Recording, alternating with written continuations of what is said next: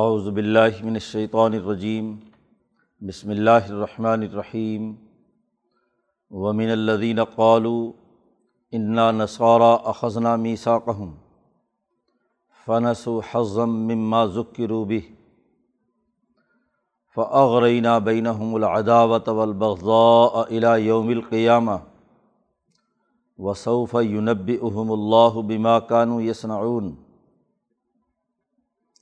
یا اہل کتاب قد جاءکم رسولنا یبین لکم کثیرم مما کنتم تخفون من الکتاب و یعفو عن کثیر قد جاءکم من اللہ نور و کتاب مبین یہدی بہ اللہ من اتبع رضوانہ سبل السلام و یخرجہم من الظلمات الى النور بإذنہ و یہدیم الا مستقیم لقد کفر الدین قالو ان اللہ المسیح ابن مریم قل فمن یملک من اللہ شعین ان اراد ان یہلک المسیح ابن مریم و امہ ومن فی الارض جمیعا وللہ ملک السماوات والارض وما بینہما یخلق ما یشاء و اللہ علاء الشعین قدیر وقالت الہود والنصارى نحن ابناء اللہ و احباء قل فلم يعذبكم بذنوبكم بل انتم بشر ممن خلق یغفر لمن یشاء ويعذب من یشاء ولی ملک السماوات ولعرض وما بینہما و المصیر۔ یا اہل الکتاب قد جاءکم رسولنا یبین لکم علی فترۃ من الرسل ان تقولوا ما جاءنا من بشیر ولا نذیر۔ فقد جاءکم بشیر و نذیر۔ واللہ علی کل شیء قدیر۔ صدق اللہ العظیم۔ پیچھے بات چل رہی تھی کہ ہر قوم سے ہم نے ایک میساک لیا ہے۔ کچھ کام ان کے ذمے لگائے گئے تھے۔ عہد لیا گیا تھا۔ تو اس عہد کی پاسداری کرنا اس قوم پر لازمی اور ضروری ہے۔ انسانی سماج کی تشکیل بغیر میساک اور عقود و عہود کے نہیں ہو سکتی۔ افراد کے درمیان سیاسی معاشی، سماجی معاہدات جب تک نہ ہوں تو معاشرہ وجود میں نہیں آتا۔ تو صورت کی بنیاد، بنیادی مضمون اوفو بالعقود ہے، معاہدات کی پاسداری ہے۔ تو مسلمانوں سے بھی کہا گیا کہ تم سے تم سے بھی جو معاہدہ ہوا ہے اور تم نے جو سمینا اور اطانہ کہا تھا، خواہ وہ میساک مدینہ کی صورت میں ہو تو تمام مدینے والوں نے ایک سیاسی معاشی معاہدے میں شرکت کی تھی۔ یا صرف مسلمانوں کے لیے ہو کہ جنہوں نے کلمات توبہ کر کے بیت کی تھی نبی اکرم صلی اللہ علیہ وسلم کے ہاتھ پر۔ تو تم نے یہ معاہدہ اور عہد کیا تھا۔ تو اس معاہدے کی پاسداری کرنا ضروری ہے۔ جو معاہدہ توڑے گا، وہ سزا کا مستحق ہوگا۔ پھر پیچھے بنی اسرائیل کا پورے کا تذکرہ کیا کہ ان سے بھی ہمارا ایک معاہدہ ہوا تھا، اخذ اللہ اخذ اللہ بنی اسرائیل۔ بنی اسرائیل سے بھی میساک ہوا تھا۔ اور اس میساک کی دفعات بھی بیان کر دی لائن عقم تم الصلاۃ و آتی تم الزکاتہ نماز پڑھو گے زکوٰۃ ادا کرو گے میرے رسولوں پر ایمان لاؤ گے ان کی مدد کرو گے عذر تم ہوں اور اللہ کے راستے میں قرض حسن دو گے، انسانوں کی خدمت کے لیے مال خرچ کرو گے۔ یہ معاہدے تھے۔ اس معاہدے کی انہوں نے مخالفت کی۔ فبیمہ نقدہم میسا کہوں انہوں نے معاہدہ توڑا۔ اس کے نتیجے میں ان پر لانت برسی۔ دل سخت ہو گئے۔ اور جو معاہدے کے الفاظ تھے تورات اور انجیل میں، ان میں تحریف کی، ان کے اپنے خود ساختہ مطلب نکالے۔ یو حرفون الکلیمہ مواز رہی اور جو اسے اس سے نصیحت حاصل کر کے اپنے سماج کے لیے ترقی کے زیادہ بہتر اقدامات کرنے تھے، تو اسے بھول گئے۔ نسو حضم مما ذکروبی تو یہ آئینہ دکھایا ہے یہودیوں کو۔ اب یہی بات بے آئینی ہی نسرانیوں یا عیسائیوں کے حوالے سے یہاں کہی جا رہی ہے۔ ومن الدین قالو ان لوگوں سے بھی ہم نے یہ معاہدہ کیا تھا۔ جیسے پیچھے بنی اسرائیل سے کیا۔ ان سے بھی ایک معاہدہ ہوا تھا۔ انا نصارہ جو یہ لوگ یہ کہتے ہیں کہ ہم نسرانی ہیں، نصارہ ہے اپنے آپ کو عیسائی نصارہ اس لیے کہتے تھے کہ یا تو یہ ان معنوں میں لیتے تھے کہ یہ حضرت عیسیٰ علیہ السلام کے حواری اور ان کے مددگار رہے، ناصر سے ہے نصارہ، مدد کرنے والے۔ تو ہم نے چونکہ عیسیٰ علیہ السلام کی حمایت اور تعاون کیا مدد کی تو اس لیے اپنے آپ کو نصارہ کہتے تھے۔ یا بیت المقدس میں اس کے قریب ایک گاؤں اور بستی ہے، ناصرہ۔ اس بستی میں حضرت عیسیٰ علیہ السلام کا کافی عرصہ قیام رہا۔ تو اس بستی کی طرف نسبت کر کے جیسے عیسیٰ علیہ السلام کو مسیح ناصری کہا جاتا ہے کہ ناصرہ بستی کے رہنے والے، تو اس کی طرف نسبت رکھنے والے جو مسیح کے ماننے والے ہیں، وہ اپنے آپ کو نصارہ کہتے ہیں۔ تو قرآن نے بھی یہی لفظ استعمال کیا ہے کہ وہ لوگ جو اپنے آپ کو نصارہ کہتے ہیں کہ ہم نے نبی کی مدد کی تھی، مسیح علیہ السلام پر ایمان لائے تھے، ان سے تعلق ہے ہمارا۔ دعویٰ ان کا یہ ہے اللہ دینہ قالو حقیقت میں تھے یا نہیں تھے، یہ تو الگ بات ہے۔ یہاں قرآن حکیم نے ہاں جی ان کے اس نصارہ کے دعوے کا بھی ذکر کیا کہ ان کا دعویٰ یہ ہے کہ قالو انا نصارہ اخذنا میسا ہوں ان سے بھی انہیں شرائط پر معاہدہ ہوا تھا، ہم نے ان سے میساک لیا تھا۔ اللہ بھی انسانیت کے خلاف حجت قائم کرتا ہے میساک الست کی وجہ سے۔ اور امبیا کے ساتھ بھی اللہ نے معاہدہ کیا ہے کہ جب بھی نبیوں سے معاہدہ ہوا، اخذنا میساک النبی ہاں جی نبیوں سے میساک ہوا۔ اس بنیاد پر کہ لمحہ آتی تو کم من کتاب و حکمت، کہ ہم تمہیں کتاب و حکمت دیں گے۔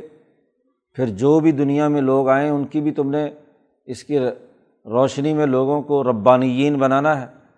اور جو نبی اس کے تمہارے بعد بھی آئے گا، اس کی بھی تم نے تائید اور حمایت کرنی ہے۔ ایسے ہی بنی اسرائیل سے معاہدے کا ذکر کیا، خود مسلمانوں سے معاہدے کا پیچھے واسقہ کم بھی جب تم سے معاہدہ کیا گیا اور یہاں نصارہ سے بھی معاہدہ۔ لیکن ان کا معاملہ بھی یہ تھا کہ فنس و حضم مما ذکی روبی انہیں جو نصیحت دی گئی تھی، انہوں نے اس نصیحت کا اصل حصہ بھلا دیا۔ دین کے غلبے کی انہیں تعلیم دی گئی تھی۔ اس کا عملی سیاسی معاشی نظام قائم کرنا تھا۔ لیکن مفاد پرستی کے نتیجے میں انہوں نے دین کے غلبے کی سیاست چھوڑ دی۔ اور کہتے ہیں دین میں کوئی سیاست ہوتی ہے۔ اور ایسے ہی معیشت کا نظام قائم کرنا تھا، مالیاتی تقسیم منصفانہ کرنی تھی، یہ خود مال پر قبضہ کر کے بیٹھ گئے۔ یا کرونا اموال الناس بالباطل، لوگوں کا مال باطل طریقے سے خود کھانے لگ گئے، چے جائے کہ یہ انسانوں کے لیے کوئی کام کرتے۔ فعرینہ بین العداوت بل بلبغ یوم القیامہ۔ اس معاہدے کی خلاف ورزی کے نتیجے میں عیسیٰ علیہ السلام کے ان ماننے والوں کے درمیان آپس میں دشمنی اور عداوت ہم نے پیدا کر دی۔ یہودیوں کا پیچھے جو تذکرہ کیا تھا، وہ تو یہ کہ میساک توڑنے کے نتیجے میں ہم نے ان پر لانت کی، ذلیل اور رسوا کیا اور ان کے دل سخت ہو گئے۔ اور انہوں نے تورات کے اندر تحریف شروع کر دی۔ یہ تو ان کا تذکرہ تھا۔ اور عیسائیوں کے بارے میں کہا کہ ہم نے ان کے درمیان عداوت اور بوس پیدا کر دیا۔ آپس میں ان کے اندر لڑائی پیدا ہوئی اور لڑائی بھی الا یوم القیامہ۔ تاریخ گواہ ہے کہ حضور اقدس صلی اللہ علیہ وسلم کی آمد سے تقریباً کوئی تین سو سال پہلے اور عیسیٰ علیہ السلام کے جانے کے دو ڈھائی سو تین سو سال بعد انہیں عیسائیوں اور نسرانہ نسرانیوں کی جب حکومتیں قائم ہوئیں، تو حکومتوں کے دو ٹکڑے مرکز بن گئے۔ ایک کیتھولک اور ایک آرتھوڈکس۔ دونوں کے الگ الگ مراکز۔ ایک روما مغربیہ، جس کا روم پایا تخت تھا، اور ایک جو استانبول، قسطنطنیہ، جو قسطنطین اعظم نے آ کر یہ آرتھوڈکس تھے جو یہاں آئے اور انہوں نے آ کر اپنی حکومت قائم کی۔ اور ان کے درمیان ہمیشہ جنگیں رہیں۔ دونوں کے درمیان لڑائیاں رہیں اور آج تک لڑائیاں جاری ہیں اور الہ یوم القیامہ جاری رہیں گی۔ قرآن نے ایک تاریخی حقیقت کی نشاندہی کی ہے۔ حالانکہ دونوں عیسائی عیسیٰ علیہ السلام کو مانتے ہیں، دونوں انجیل مقدس کی بات کرتے ہیں، لیکن ہر ایک نے اپنے اپنی خواہشات کے مطابق اپنی گروہی تقسیم کر کے، بلکہ پورا نظام نیچے سے لے کر اوپر تک مذہبی بھی بنایا۔ آرتھوڈکس جو تھے، ان کا مذہبی نمائندہ قسطنطنیہ میں بیٹھتا تھا ایا صوفیہ میں، جس کا جو اس بڑے رہنما کو بطریق کہا جاتا تھا۔ جو انگریزی میں آج کل پٹریاٹ کیا ہے، اس طرح کے نام سے اسے پکڑا جاتا ہے۔ عربی میں پرانے زمانے میں جو ہاں جی بخاری کی روایت میں بھی آتا ہے، بطریق اعظم۔ اور جو ان کا رومت القبرا میں بیٹھتا تھا، وہ پوپ کہلاتا ہے آج بھی۔ تو ان بطریقوں اور پوپوں کے درمیان ہمیشہ لڑائی رہی ہے۔ ایک دوسرے سے تصادم۔ اور آج بھی یہ تقسیم موجود ہے، پھر ہر ایک فرقے کے نیچے ذیلی فرقے بے شمار وجود میں آئے۔ تو ان کی جو سب سے بڑی خرابی یہی ہوئی کہ آپس میں ایک دوسرے کے دشمن بن گئے، عداوت پیدا ہو گئی۔ ہاں جی یہود تو سیاسی طور پر ختم ہو گئے۔ ان کا تو دل سخت ہو گئے لانت کی سیاسی حکومت بھی چھین لی۔ اور اس کے بعد کیا ہے؟ معاشی طاقت بھی چھین لی۔ وہ ہمیشہ عیسائیوں کے یرغمال ہی رہے تابے رہے جب سے عیسائیوں نے قبضہ کیا حکم حکومت پر۔ تو ایک تو ان پر لانت کی ہاں جی ان کی حالت تو یہ تھی علم کے باوجود۔ ان کے پاس علم تو نہیں تھا، علم کی تو کمی تھی عیسائیوں کے یہاں رہبانیت اور رہبانیت کے بعد ایسی تقسیم پیدا ہوئی سیاسی اور معاشی طور پر۔ حالانکہ سیاست کا بنیادی مقصد تو اجتماعیت کو پیدا کرنا تھا اور سیاست ہی دو ٹکڑوں میں بٹ گئی، ایک مشرقی یورپ یا مشرقی عیسائیت اور ایک مغربی عیسائیت۔ تو مشرقی عیسائیت قسطنطنیہ میں قسطنطین اعظم کی پوری حرارکی ہے، نیچے سے لے کر مذہبی رہنماؤں کی بطریق اعظم تک، مذہبی بھی اور سیاسی بھی۔ اور رومت القبرا میں پوپ کے ماتحت سارا نظام، انہوں نے اپنا ایک نئی حرارکی قائم کر لی مذہب کی وساس پر۔ تو یہ ہم نے دشمنی ان سے، ان میں پیدا کر دی الا یوم القیامہ۔ پھر ان کی آپس کی لڑائیاں تو تھی ہی۔ ان میں اور یہود کے درمیان بھی، حالانکہ ایک ہی بنی اسرائیل ہے ہاں جی وہی موسا علیہ السلام کی کتاب ہی بائبل کا حصہ بھی ہے اور انجیل بھی اسی بائبل کا حصہ ہے۔ تو ایک ہی بائبل کو ماننے والے آپس میں ایک دوسرے سے لڑائیاں، جھگڑے۔ کتاب ایک ہے، فرقے بے شمار بن گئے۔ تو ہم نے ان کے اوپر یہ عذاب بھی مسلط کیا بین العداوت اولبغذا الا یوم القیامہ۔ وصوف یونب احم اللہ بما کانو یسناؤن یہ تو دنیا میں عذاب ہے۔ اور عن قریب اللہ تعالیٰ ان کو بتلائے گا کہ یہ کیا حرکتیں کرتے رہے ہیں، کیا ان کے معاملات ہیں۔ تو تینوں کا تذکرہ کیا، مسلمانوں کی میساک کا پہلے ذکر کیا ہے۔ اور وہاں وارننگ دی ہے کہ لا یجرمن کم شنا آن قومن اللہ اللہ تعدل اور اللہ کی نعمتوں کو یاد کرو اور میساک کو پورا کرو۔ جو تم میساک کا وز کرو نعمت اللہ علیکم وہ میسا کا الدی وا سکا کم بھی جو تم سے معاہدہ ہوا ہے، تم اس کی پاسداری کرو۔ خلاف ورزی جو لوگ کر رہے تھے، ان کو وارننگ دی۔ اور اس سے پہلے تاریخ کی دو مذہبی قوتوں کا، جن سے ان کو تعارف تھا، یہود اور نصارہ، ان کا تذکرہ کر دیا کہ کیا ان کے ساتھ حالت طاری ہوئی ہے۔ قرآن حکیم نے ان کو مخاطب کر کے کہا، یا اہل الکتاب قد جا اکم رسول یبین الکم کثیرم مما کن تم تخفون من الکتاب۔ اہل کتاب، تمہارے پاس ہمارا رسول آ چکے ہیں، محمد صلی اللہ علیہ وسلم۔ اور بہت سی وہ باتیں جو تم چھپاتے تھے، ان کو تمہارے سامنے کھول کر بیان کرتے ہیں، جہاں گول بول کر کے، تحریف کر کے اپنے مطلب نکالتے۔ ہاں جی آیات کا کچھ سے کچھ مطلب نکالتے۔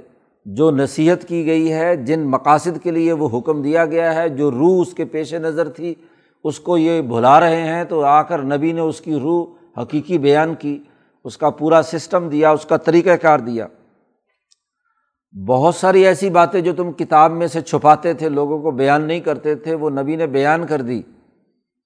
اور ویاف ان کثیر، اور بہت سی ایسی باتیں جو نظر انداز کر دی۔ وہ صرف تمہارے لیے تھیں اس زمانے کی تھی، ضروری نہیں تھا کہ اس دور میں بھی وہ انسانوں کے لیے ہوں۔ تو وہ اللہ پاک نے ضروری نہیں ٹھہرایا کہ ان ساری باتوں کو بھی کھول کر بیان کرے، ان کو اللہ نے نظر انداز کر دیا۔ اب تمہارے پاس یہ ایک واضح ہدایت اور روشنی آ چکی ہے۔ اس لیے قد جا اکم من اللہ نور و کتاب مبین۔ تمہارے پاس اللہ کی طرف سے نور اور کتاب مبین آ گئی۔ حضرت نے حاشیے میں لکھا ہے کہ کتاب مبین تو کتاب مقدس ہے اور نور سے مراد حضور اقدس صلی اللہ علیہ وسلم کی ذات گرامی اور آپ کی سیرت و کردار ہے۔ آپ کا نمونہ عمل ہے، روشنی ہے۔ کتاب کی تعلیمات کا عملی نظام بنا کر نبی کے قلب سے جو نورانیت پھوٹی ہے، جس نے صحابہ کے قلوب کو منور کیا، ان کے دلوں میں نورانیت پیدا کی، اب یہ نور آ چکا ہے۔ اس لیے اس نور کی اتباع اتباع کرو، اس کے پیچھے چلو۔ یہ ایسا نور ہے اور ایسی کتاب ہے کہ یہدی بھی اللہ اللہ تعالیٰ اس کے ذریعے سے ہدایت دے گا ان لوگوں کو جو اللہ کی رضا کے حصول کے لیے کوشش کریں گے۔ منتبا رضوان ہو جو اس کی رضا کے تابع ہو کر مانیں گے اور سلامتی کے راستے کو قبول کریں گے۔ سب السلامی اور وہ یخری جو ہم من ظلمات النوری بھی عزن ہی اور اللہ اپنے حکم سے جو اس کتاب اور نور پر عمل کرے گا، اس کو اندھیروں سے نکال کر روشنی کی طرف لائے گا۔ وہ یہ دیم الا مستقیم اور ان کو سیدھے راستے کی ہدایت کرے گا۔ انسان کے لیے سب سے بڑی بات یہی ہے کہ اس کو سیدھے راستے کا پتہ چل جائے۔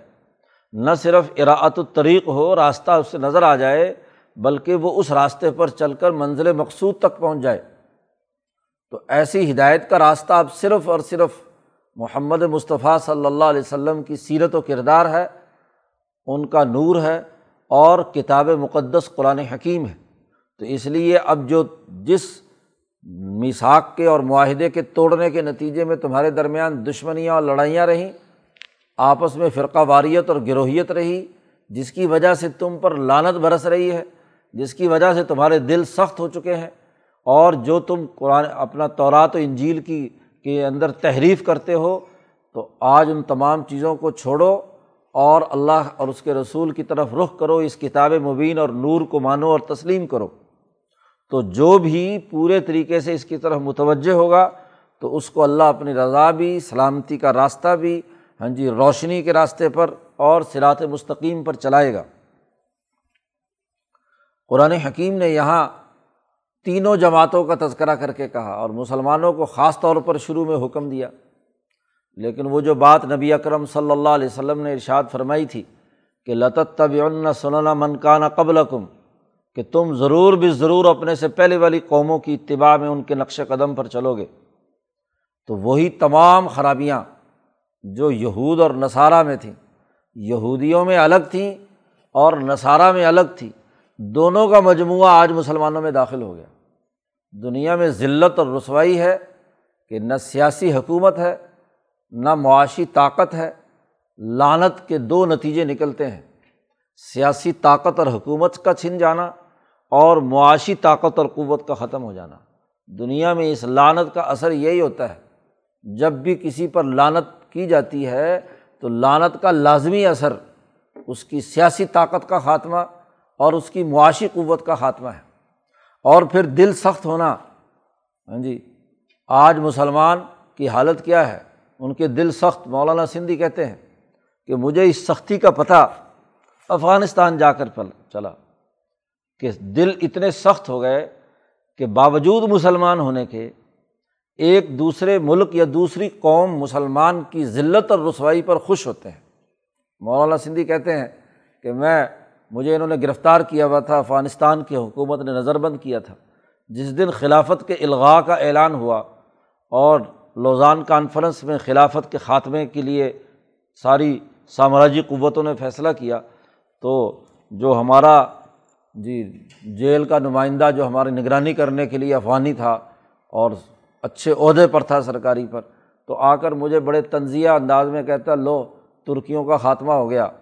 جی اب خلافت ہمیں ملے گی۔ تو کہتے مجھے اتنی تکلیف ہوئی کہ مسلمان ہونے کے باوجود ایک کتاب سے عیسائیوں طاقت، سامراجی قوتوں نے شکست دی ہے خلافت ترکیہ کو اور یہ افغانی اس پر خوشی منا رہے ہیں۔ چنانچہ یہی ہوا، جس دن اس کی خلافت کا خاتمہ ہوا، اس کے ایک ہفتے بعد ہی۔ جی جنگ عظیم دوم کے ہاں جی جب یہ شکست ہوئی اس کو ترکی کو تو اسی دن امیر حبیب اللہ نے اپنی خلافت کا اعلان کر دیا اور جشن منایا جا رہا ہے کہ جی اب خلیفہ ترکی کا خاتمہ ہو گیا، اب ہم عالم اسلام کے خلیفے ہیں۔ جی اتنی سی حکومت اور وہ بھی کیا جشن منا رہی ہے اپنی خلافت کا۔ اور اس کے ایک ہفتے بعد ہی انگریزوں نے اس کو ہاں جی قتل کروا دیا امیر حبیب اللہ خان کو۔ تو یہ نفرت مجھے یہاں تو اندازہ نہیں تھا۔ اور پھر اس سے بڑھ کر جو مجھے تکلیف ہوئی کہ وہاں جا کر پتہ چلا کہ شیعہ سنی جھگڑا اتنا وسیع ہے، ہندوستان میں تو ہم یہاں تھے تو اس کو ایک ہاں جی مذہبی جو اختلافات ہوتے ہیں، لیکن وہ ایک حدود کی حد تک تھے۔ کسی کی جان لینے کے درپے یا کسی سے بغض و عداوت کی حد تک نہیں تھے۔ جی لیکن جب افغانستان پہنچے تو پتہ چلا کہ ایرانیوں اور افغانیوں کے درمیان اتنا بغض اور عداوت ہے کہ وہ ایک دوسرے کا چہرہ دیکھنے کے لیے تیار نہیں ہے دونوں اپنے آپ کو مسلمان کہتے ہیں، دونوں آئمہ اہل بیت سے اپنے تعلق کے دعوے دار ہیں، لیکن سیاسی طور پر، چلو مذہبی اختلاف اپنی جگہ پر، لیکن سیاسی طور پر ایک دوسرے کو برداشت کرنے کے لیے تیار نہیں ہے۔ کوئی افغانی، ایرانی راستے سے اگر حجاز جانا چاہتا، اس کو پکڑ کر گرفتار کر لیتے ہیں۔ جی تو جو دشمنی کفر کے خلاف ہونی چاہیے تھی، آپس میں اغرینہ بین العداوت البغضا اور اس کی وجہ کیا ہے؟ کہ وہی فنس و حضم مما ذکی روبی جو میساک ان سے لیا گیا تھا اس میساک کی خلاف ورزی جیسے عیسائیوں نے کی، ایسے ان میں۔ تو فرقہ واریت بھی عروج پر اور سیاسی ہاں جی ذلت اور رسوائی بھی عروج پر لانت اور دل اتنے سخت ہیں کہ ایک دوسرے کے ساتھ بوز میں بھرے ہوئے۔ اب ترک جرمن مشن آیا افغانستان میں معاملات اور معاہدات کو طے کرنے کے لیے۔ تو جو مذاکرات اس سے ہوتے، ساری رپورٹ امیر حبیب اللہ خان انگریزوں کو انگریزوں کے خلاف تو فیصلے کرنے کے لیے ہاں جی مشن آ رہا ہے اور یہاں جان بوجھ کر اسے فیل کیا گیا۔ ہاں جی افغانوں کی طرف سے کہ جی ان کے ساتھ مذاکرات نہیں کرنے اور مذاکرات کی نیت بھی صرف اس لیے کہ ان سے مواد لے کر کہ کیا منصوبہ بندی اور پلاننگ ہو رہی ہے اور وہ یہاں انگریز حکومت کو پہنچانا۔ خود مولانا سندھی اور یہاں سے جتنے حریت پسند گئے، ان کے خلاف جو کچھ کارروائی انہوں نے کی۔ تو بات یہ ہے کہ یہ عداوت اور بوز اور عداوت مسلمان ہونے کے ناطے اس لیے مولانا سندھی کہتے ہیں، ہم ہندوستان میں سوچتے تھے عالم اسلام اور مسلمان اور مسلمان مل کر یوں کر دیں گے، ایسے کر دیں گے۔ وہ سے افغانستان میں جا کر پتہ چلا کہ یہ تو سارا ایسے ہی کھیل تماشا ہے۔ یہ حکومتیں تو اپنے مفادات کی ہیں۔ ان کے درمیان تو عداوت اور بغض پیدا ہو چکا ہے۔ یہ تو پیسے کے یار ہیں، ان کو پیسہ جہاں سے ملے، انگریز ڈال دے تو ان کے پیچھے چلے جاتے ہیں۔ اور اگر ترکی ڈال دیں تو ترکوں سے بھی پیسہ ہی منگانا چاہتے ہیں۔ خود مولانا سندھی کو پیغام دیا کہ روس جاؤ تو وہاں سے کیا ہے، ہمارے لیے ایک کروڑ روپے کا بندوبست کر کے آنا۔ صرف اس وجہ سے مولانا سندھی کو یہاں سے جانے دیا روس کہ جی ایک کروڑ روپے کا بندوبست کر کے ہمیں پیسے مل جائیں۔ تو روس سے بھی پیسے بٹوریں اور ادھر سے بھی پیسے بٹوریں۔ تو بات تو یہ ہے کہ یہ ذلت اور رسوائی ہے۔ ترکی پہنچا تو مولانا سندھی نے کہا، وہاں مجھے عرب اور ترکی اختلاف، نسل پرستی عروج پر کہ ترک عرب کو برداشت کرنے کے لیے تیار نہیں اور عربی ترکوں کو برداشت کرنے کے لیے تیار نہیں۔ تو یہی تو ہے فعغ رعینہ بین الاداوت ابلبغذا یوم القیامہ مولانا سندھی کہتے ہیں، یہ نیک لوگ ہوتے ہیں جو کہتے ہیں کہ جی مسلمان ایک ہیں اور مسلمانوں میں جی بس اسلام کی وجہ سے قرآن چونکہ محفوظ ہے، اس لیے ان میں وہ ویسا جھگڑا نہیں ہے۔ قرآن تو اپنی جگہ پر محفوظ ہے، وہ تو نور موجود ہے حضور کا اور کتاب مبین بھی موجود ہے۔ لیکن اس کے باوجود اس وقت عالم اسلام کی ذلت کی سبب کیا ہے کہ وہ اس کی جو نصیحت تھی، حقیقی، وہ نہیں ہے۔ اس میں تحریف کر دی۔ اور سب سے بڑی تحریف یہ کی کہ دین میں سیاست نہیں ہے۔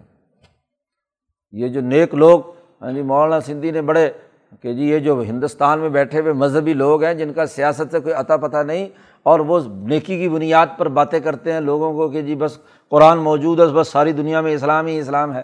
تو یہ خوش نما باغ دکھانا، سرسبز باغ دکھانا، ان کا زمینی حقائق سے کوئی تعلق نہیں ہے۔ ذرا دنیا میں چکر لگا کر دیکھو۔ افغانی اپنے آپ کو مستقل قوم قرار دیتے ہیں۔ وہ ہندوستانیوں کو قریب بھی لگنے نہیں دیتے، چاہے مسلمان ہی کیوں نہ ہو۔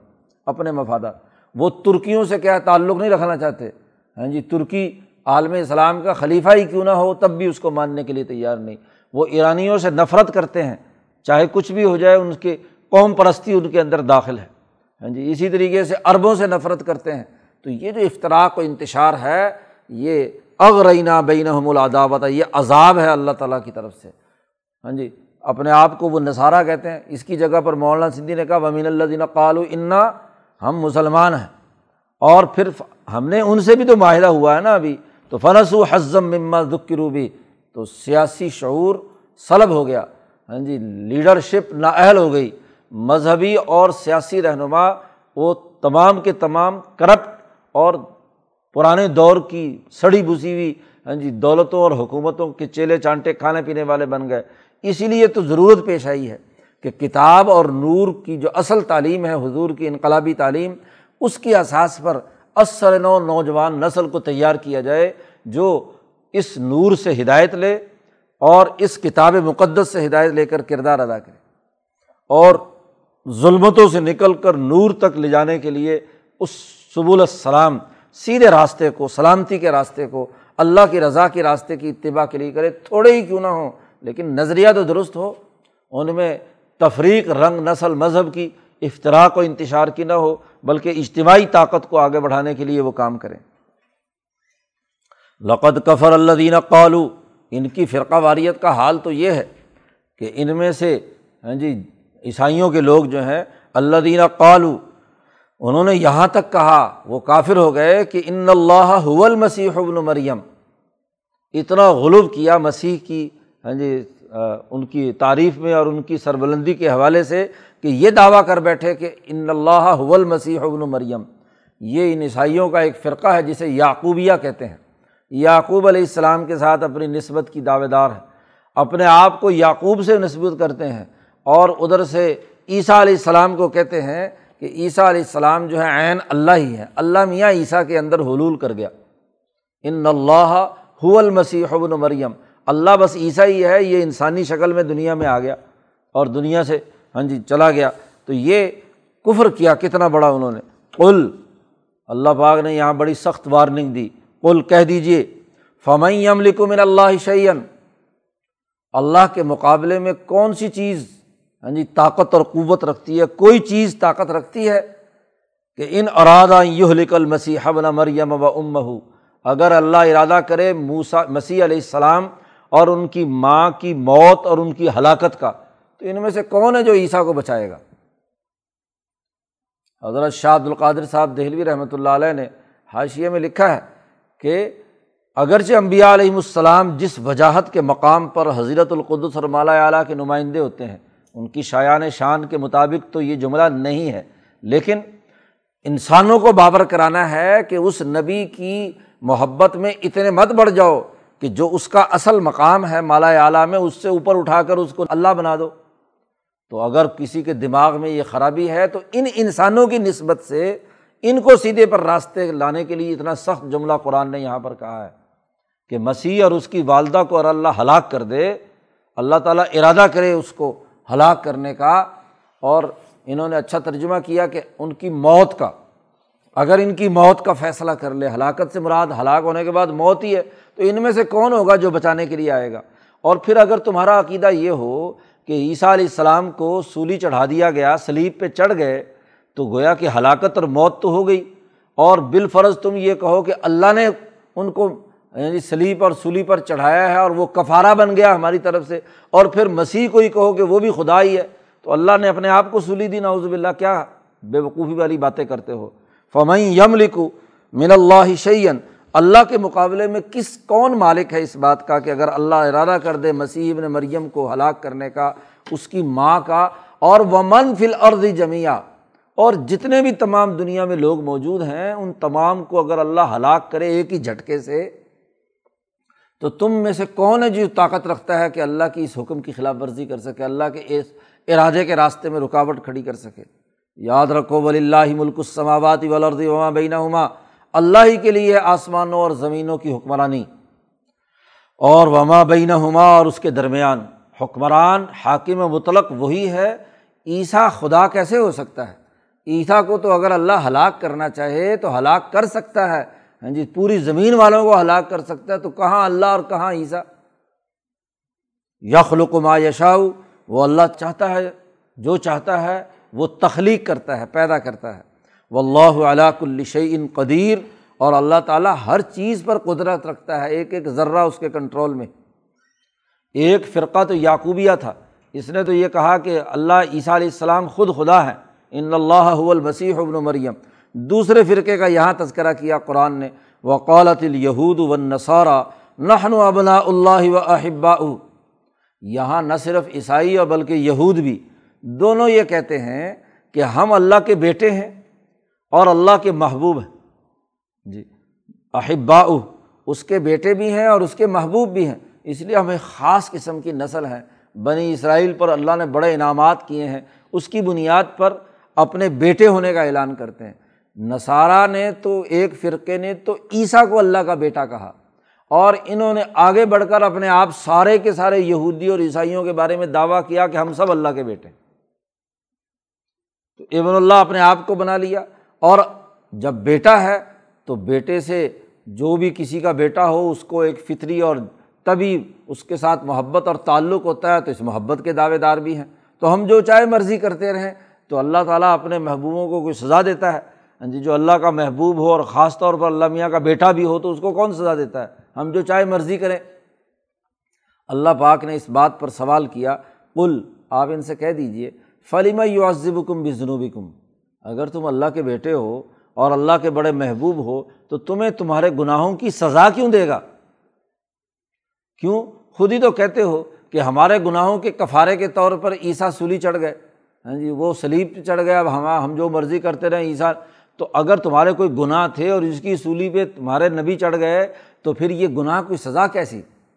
اگر تم اللہ کے اتنے ہی محبوب ہو، اللہ کے بیٹے ہو، تو پھر سزا کیوں مل رہی ہے؟ غور و فکر کرو، بل ان تم بشرم ممن خلق۔ تم اللہ کے بیٹے کیسے ہو سکتے ہو؟ تم تو بشر ہو، انسان ہو ہاں جی ممن خلق۔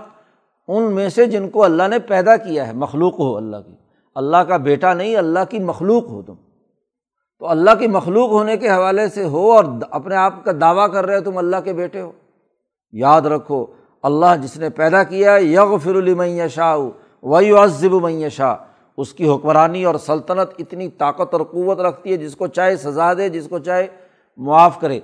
حکمرانی اسی کی ہے، لہٰذا یہ دعوے اور جھوٹے اور فضول باتیں مت کرو۔ ولی اللہ ملک السماوات ولعرد اوما بینا ہما اور یہاں بھی کہا کہ آسمان و زمین کی بادشاہی اور حکمرانی اور جو کچھ آسمان و زمین کے درمیان ہے وہ صرف اور صرف اللہ کی ہے، وہ الہ مصیر اور تمام کو لوٹ کر اسی کی طرف جانا ہے۔ وہاں فیصلہ ہوگا کہ تم کون، کیا تھے اور کیا کرتے رہے۔ قرآن حکیم نے یہ ان کے عیسائیوں کے اور یہودیوں کے تین، چار بڑے بڑے فرقے تھے۔ تو قرآن حکیم نے ان فرقوں کا مختلف صورتوں میں تعارف کرایا ہے۔ جیسے ابھی پیچھے ایک فرقے کا ذکر گزرا کہ وہ عیسیٰ علیہ السلام کو عین اللہ قرار دے رہے تھے۔ یہ دوسرا فرقہ وہ تھا جو ابنا اللہ و احبا کے دعوے دار تھے۔ اور ایک فرقے کا آگے جا کر تعارف کرایا ہے۔ ان اللہ ثالث ثلاثہ۔ انہوں نے کہا کافر ہوئے اس لیے کہ ان اللہ ثالث ثلاثہ۔ اللہ تین میں سے ایک تصلیس کا عقیدہ رکھنے والے جن کی اکثریت تھی۔ تو قرآن حکیم نے ان فرقوں کی جو گروہیتیں تھیں، ان کا تعارف کرا کے ان کو واضح کیا۔ قرآن حکیم نے واضح طور پر پھر دعوت دی دوبارہ۔ ان کا تذکرہ ان فرقہ وارانہ گروہیتوں کے تذکرے کے بعد، یا اہل الکتاب، اے کتاب والو، اور اگر آج کے دور میں ہو تو جو بھی کتاب والے ہیں، قرآن والو۔ قرآن والے بھی تو ہیں نا۔ ہاں جی کتاب والے جو ہیں، چاہے وہ تورات اور انجیل، اس زمانے میں ان کو خطاب کیا تھا۔ اور اس کے ساتھ مسلمان بھی تو مخاطب ہیں، کیونکہ ان سے بھی تو پیچھے میساک کا تذکرہ آیا ہے۔ تو یا اہل الکتاب قدجا اکم رسول تمہارے پاس ہمارے رسول آ چکے ہیں۔ یوبین الکم اعلیٰ فطرت من الرسول رسولوں کے بڑے وقفے کے بعد آئے ہیں۔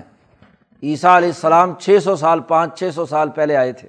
اور ان کے درمیان اور ان کے درمیان کم از کم چھ سو سال کا وقفہ ہے۔ تو ایک لمبی بدت کے فطرت وقفے کے بعد رسول آیا ہے۔ اور یہ رسول آئے ہیں واضح اور دو ٹوک ہدایت لے کر، اس لیے کہ ان تقول ما جا انامن بشیرم والا نذیر۔ ہاں جی کہ کہیں تم یہ کہنے نہ لگو کہ ہمیں تو کوئی خوشخبری سنانے والا یا ڈرانے والا آیا ہی نہیں تھا۔ کیونکہ بڑا لمبا عرصہ ہو گزر گیا تھا عیسیٰ علیہ السلام کو گزرے ہوئے۔ تو چھ سو سال کے بعد نبی اب آئے ہیں تاکہ تم یہ اعتراض نہ کر سکو کہ تمہیں کوئی ڈرانے والا نہیں آیا۔ یاد رکھو فقط جا اکم بشیروں و نذیر۔ تمہارے پاس بشیر بھی آ گیا اور نذیر بھی آ گیا۔ ہاں جی خوشخبری سنانے والا بھی آ گیا۔ اس لیے حضور صلی اللہ علیہ وسلم کے لیے کہا گیا، انا ارسلّہ کا ہم نے آپ کو بھیجا مبشروں و نذیرہ خوشخبری سنانے والا بھی اور ڈرانے والا بھی۔ و اللہ علاق الشعین قدیر۔ اللہ تعالیٰ ہر چیز پر قادر ہے۔ اب اس نبی کی تمام تر تعلیمات، اس کی کتاب، ان کی سیرت، یہ نور کی روشنی میں تمہارے پاس آ چکی ہے۔ اس نور ہدایت سے رہنمائی حاصل کرو۔ اور اس کی کامل اتباع کرو۔ اب قیامت تک کوئی اور نبی نہیں آنا۔ اس لیے ہر دور کے انسانوں کو مخاطب کر کے کہا کہ جو بھی اپنی بغل میں کتاب رکھتے ہیں، اہل کتاب کے دعوے دار ہیں، وہ اس کتاب مبین سے اور نبی اکرم صلی اللہ علیہ وسلم کی ہاں جی نورانی سیرت سے رہنمائی حاصل کر کے اپنی ترقی کا راستہ تلاش کرے جب بھی ان میں زوال آئے، ان میں عداوت پیدا ہو جائے، فرقہ واریت پیدا ہو جائے، گروہیت ہو جائے، سیاسی اور معاشی خرابی پیدا ہو جائے تو ان کو واپس لوٹنا ہے اس کتاب مبین اور نور ہدایت کی طرف۔ اسی لیے مولانا سندھی کہتے ہیں کہ وہ جو حدیث ہاں جی حضرت ابو بکر صدیق کی ہے کہ اس امت کا آخری حصہ بھی تبھی درست ہوگا کہ جب وہ امت کے پہلے طریقۂ کار کے مطابق ہاں جی جد وجہد اور کوشش نہ کرے۔ ہاں جی لا یسل آخر و حاد العما اللہ بما صلحت بھی اولحا اس امت کا آخری حصہ درست نہیں ہو سکتا جب تک کہ اس امت کے پہلے والے حصے کو جو جو انہوں نے کردار ادا کیا تھا، نبی نے اور ان کے صحابہ نے ہاں جی جد وجہد کی تھی، ان کا جو انقلابی پروگرام ہے، اس کے مطابق جد وجہد اور کوشش کریں گے تو کامیابی ہوگی۔ اس کے علاوہ اور کوئی راستہ نہیں۔ و اللہ علاق الشعین قدیر، اللہ تعالیٰ ہر چیز پر قادر ہے، اطاعت کرو اور ان معاہدات کو پورا کرو۔ تو جیسے عیسائیوں نے معاہدہ کیا، وہ معاہدات پورا کریں، یہودیوں نے معاہدہ کیا، وہ پورا کریں، اور مسلمانوں سے کہا جا رہا ہے بز کرو نعمت اللہ علیکم و می ساقہ الدی وا ساقہ کم تم نے جو معاہدہ کیا ہے، اور تم نے کہا ہے، سمعنا و عطانہ تم نے جو یہ توبہ کے کلمات کہے ہوئے ہیں، ایمان لاتے وقت، تو تمہاری ذمہ داری ہے کہ اس میساک کو تم بھی پورا کرو۔ کوئی فرق نہیں رکھا، خواہ وہ کسی بھی فرقے کا ہو، اس کی بنیادی ذمہ داری ہے، یا یو الدینہ آ بنو اوفو بالعقود۔ ہاں جی اپنے معاہدات کی پاسداری کرو، جو میساک تم نے کیے ہوئے ہیں انہیں پورا کرو۔ اب میساک کی خلاف ورزی کرنے والے لوگ جو ہیں، انہوں نے آگے کیا کیا کردار ادا کیے؟ قرآن حکیم نے پھر اگلے رقوع میں مزید اس کی تفصیلات بیان کی ہیں۔ اللہ تعالیٰ قرآن حکیم کو سمجھنے اور اس پر عمل کرنے کی توفیق عطا فرمائے۔ اللہ